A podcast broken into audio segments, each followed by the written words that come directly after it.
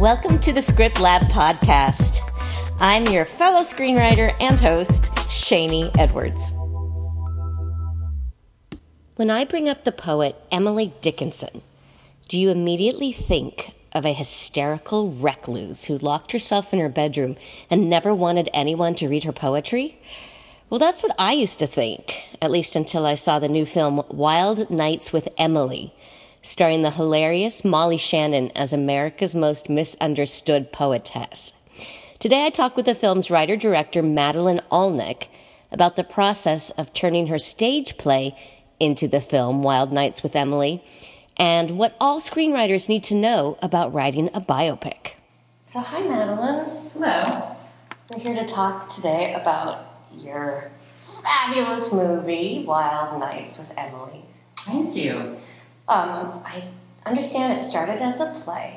Yes. And I'm sure I have many listeners that have written plays that would love to turn them into movies. So I'm wondering if maybe we could talk a little bit about what that process was like for you. That's a really good question. I've been through that process twice now because I've made two plays into feature films. Wow. My first feature, Codependent Lesbian Space Aliens Seek Same, originated as a play. And this movie also, Wild Nights with Emily, originated as a play. With Space Aliens, in a way it was easier because that was a play that was written to seem like a movie. Oh, okay. So, and usually as a playwright, I always wrote scenes that were very short. I always had a million locations, all the things that work against how theater normally is. Usually they're big on the one really nice set, the one big location.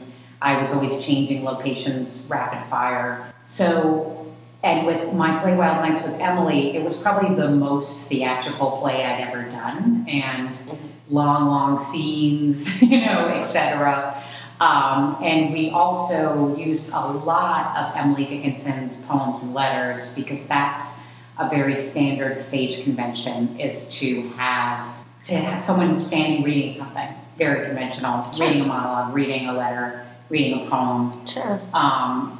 That play was in 1999 when, if you can imagine what it was like to tell the story of Emily Dickinson's lifelong romance with another woman in 1999. Tell me, what was that like? It was amazing. I mean, people loved it, and it was so exciting, but we also got a lot of reviews. Even though the reviews were good, they all presumed I was making this up. Interesting. Madeleine Olnek imagined, what would it be like if Emily Dickinson had, it was kind of amazing.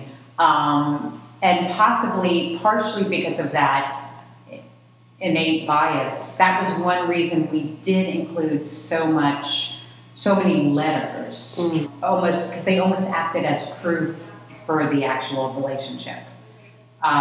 With the movie, I know people go to the movies to see things, and so I didn't want to rely as heavily on as many letters. But what was interesting to me was, since we did have to conceive of the poems, I conceived of them in an entirely different way for the movie and actually changed a lot of the ones that I had used. I wanted to make the poems into experiences, the way that film can allow you to experience something. I think it's a shortcoming of many literary biopics that we understand a little more about the writer's life, but we don't fall in love with an idea of theirs or an expression of theirs, because that's why we're even making a biopic about a writer, is because they had great ideas and great ways to put things into words. So I wanted people to really experience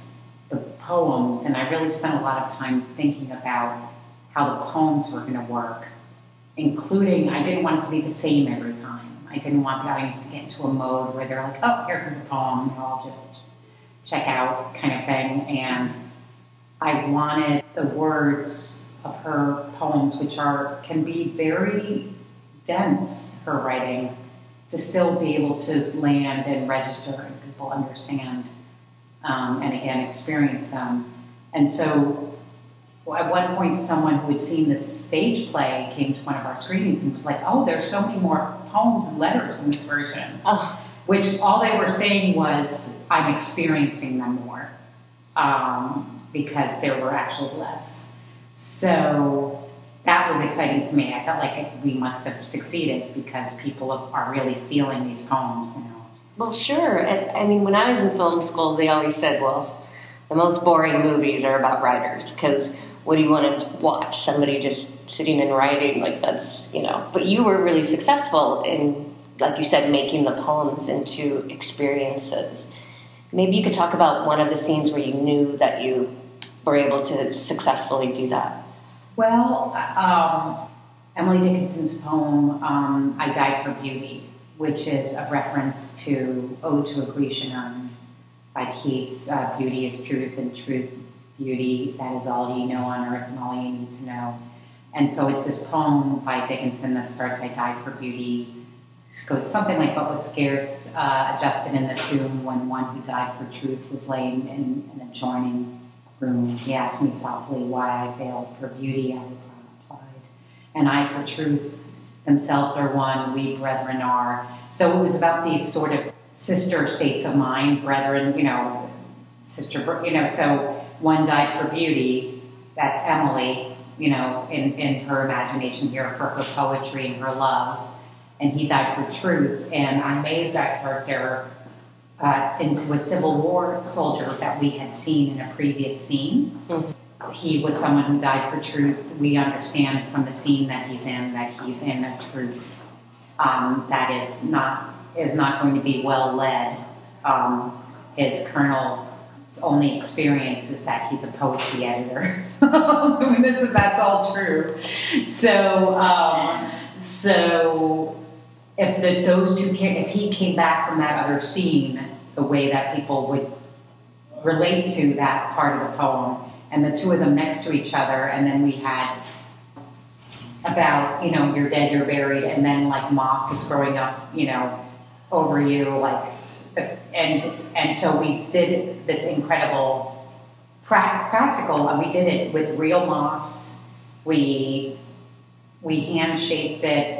It wasn't like a VFX, and we didn't take it to a studio. It was like a handmade special effect, and I think for that reason it's more striking. Yeah, for sure. And we tried to, I thought about, and this is maybe a good thing to think about when you're talking about biopics about writers, you think about what their work was like as a writer and what areas were they going into that other people hadn't. And what is the film language that resembles that? Great. I mean, this is really fascinating stuff. One thing that is really striking to me, and I write biopics that are mostly dramatic. Yeah. About writers? No, mostly about scientists. Oh, okay. But they're dramatic stories. Mm-hmm. And you did this one as a comedy. And I just want to know about your process, your thought process, and why you saw this as a funny story. I mean, it's like the movie is hilarious. I don't know if her life was hilarious. I don't know. It seems kind of tragic in a way that she had to hide who she was.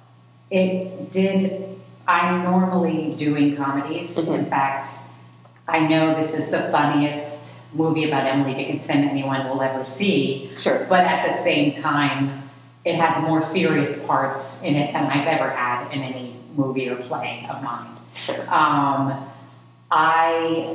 of the things I was surprised to learn about Emily Dickinson, because I had only heard all the same stories that everyone else had heard. She was miserable. She was a recluse. You know, it's really, she's always painted as a mentally ill figure. Yes. But so I was so surprised to learn that she had a wonderful sense of humor. And there's wit in her poems and in her letters, and she had a really warm approach to life. And the story itself of how her life was sanitized for the public, comedy is described as the juxtaposition of opposites, and that she was so in love with Susan and had this lifelong romantic relationship, had an affair with a second woman, Kate. And then the truth of her life would be so revised from that, the juxtaposition of opposites struck me as so funny. And also was funny was these letters have been sitting out there forever, and they're so obvious. It's really hard to understand. Like, really? Like, people have been able to read this letter? Like, not just, wait, is this an erased letter? No, this is a letter that was never tampered with. Really? You know, people, it's hard for people to wrap their mind around how this great revision came to pass. Yeah, and I know I read about there was some spectrographic technology that helped kind of restore this idea that she did have this long romantic relationship with Susan. Right, but actually of the letters, those were only 11 notes where Susan's name was the recipient and her name was erased. There's other letters where Emily wrote to Austin, her brother, about Susan. But then there have been all these other letters that have just been sitting out there. I mean, they were published in 1998. Other scholars have had access to it. It was really your writers, who I'm sure follow the history of screenwriters during the blacklist. Sure. In 1951, when this book came out about Emily's affair with Kate, that was written by a scholar, it was the height of the Red Scare. And homosexuality was equated with communism. Really? And the Dickinson... folks who were curating the Dickinson legacy were panicked. Like, what's going to happen now? Like, she's going to be yanked from the school. She's going to, you know. Mm-hmm. So quickly, the daughter of Mabel Todd put together these scraps of paper, named them the master letters, and thus began all this speculation. Who is master? Who is the man Emily Dickinson was in love with? This big, you know, story to take everyone's focus. And went to the scholar at Yale who wrote this book that won the National Book Award. Mabel's daughter had gone and made him like literary executor in exchange for writing this story of the mother, and made Susan not exist because they hated Susan outside of the family. Susan is Emily's beloved. And it was a big purposeful snow job. Mm. It's sort of like, I mean, people hook on to, I first heard about the spectrographic technology in that article in the Times in 1998, but the reality is that more of this has just been hiding in plain sight. And that image we had of Emily Dickinson was so large in midlife, even when people did come across these letters, they couldn't incorporate it into this other piece of information we had about her. Yeah, and what's even more shocking, I guess it shouldn't be shocking, but it's that a woman did the snow job on the woman. Well, I think that she was smart in that she had already, like in the movie, you see that the mistress of Emily Dickinson's brother had, and this is true, Mabel Todd had wanted to publish her love letters with Emily's brother while they were having an adulterous affair in Amherst, Massachusetts, while they were both married to other people, having this adulterous affair. She had asked Austin Dickinson, look, these letters are so beautiful, I want people to read them, let's put them together in a book. And he was like, are you out of your mind? Of course you can't. So she had her own her creative impulses tidied up and thwarted. So once Emily, it was after Emily's death that she was called in by Emily's sister Lavinia Dickinson to put together these books. Lavinia had initially gone to Susan, but Susan was grieving the loss of Emily and the loss of her 8-year-old child who had died. Lavinia felt like she was taking too long. So she took the papers back from Susan and they went to Mabel. And as we see in the film, Mabel Todd, who put together these books of poems. But Lavinia, and this should be something your listeners should take heart, the only reason Emily Dickinson was published was because the Dickinson family paid for it. Mm-hmm. they could not get published. Houghton Mifflin rejected his first book of Emily Dickinson's poems, saying that the rhyme scheme was too queer. And finally, they got Thomas Niles of the Roberts brothers to publish the book, but he would only publish it if they had paid for all the publishing plates and if the Dickinson family agreed to not accept any kind of royalty. So not only did they have to pay for it up front, but they couldn't participate in the back end. Wow. And Thomas Niles said, and this is a quote, something like that, "I do not think it wise to perpetuate the poems of Miss Dickinson." Oh. But for writers, one of the things that I, again, talking about going from a play to a movie, when I wrote the play, I was really interested. I was outraged by the story of the love affair being covered up. But then coming back to it 20 years later, I was as interested in how Emily's life as a writer had been rewritten. Mm-hmm. Because her romantic relationship with Susan, it wasn't just a romance, it was also an intellectual relationship and a creative relationship. And she was showing her poems to Sue. She would go and show them and send all her poems to Sue, and she would read them and talk about them. And when Mabel removed Sue from Emily's biography, part of what was removed was Emily's process as a writer. Sure. And the idea also, which I think is very interesting and completely contrary to what we were told about Emily Dickinson, was that Emily Dickinson in her lifetime was trying to get published. Right. She sent 9 poems to Thomas Wentworth Higginson, who was one of the editors of Atlantic Monthly. She sent her poems to the newspaper editor, Samuel Bowles, things that published. Like, she sent out her work. And that's not what someone who never wants to be read does. Right. And certainly someone who never wants to be read doesn't write 2,000 poems. Sure. Someone who does that is batshit insane. Yeah, for sure. So you've made 2 movies out of plays. Do you recommend, did it help you to have the play? And I don't mean creatively, I mean like getting the movie made. Does that help you? That's a good question. I guess what it can do for you is give you an extra, if the play went well, and both of those plays were, although they were deeply underground because of the content and the subject matter for that time, mm-hmm. they were plays where we had, lines around the block. So I did have a kind of a confidence in their stories. With both of them, you have to go through a process of rewriting and reimagining. And you also have to, what's that expression? You have to be willing to kill your children. No more bigger than in play to movie, because there are going to be things, your favorite scenes from the play, for whatever reason, when you shoot them or reimagine them, whatever, they don't work and you have to let them go.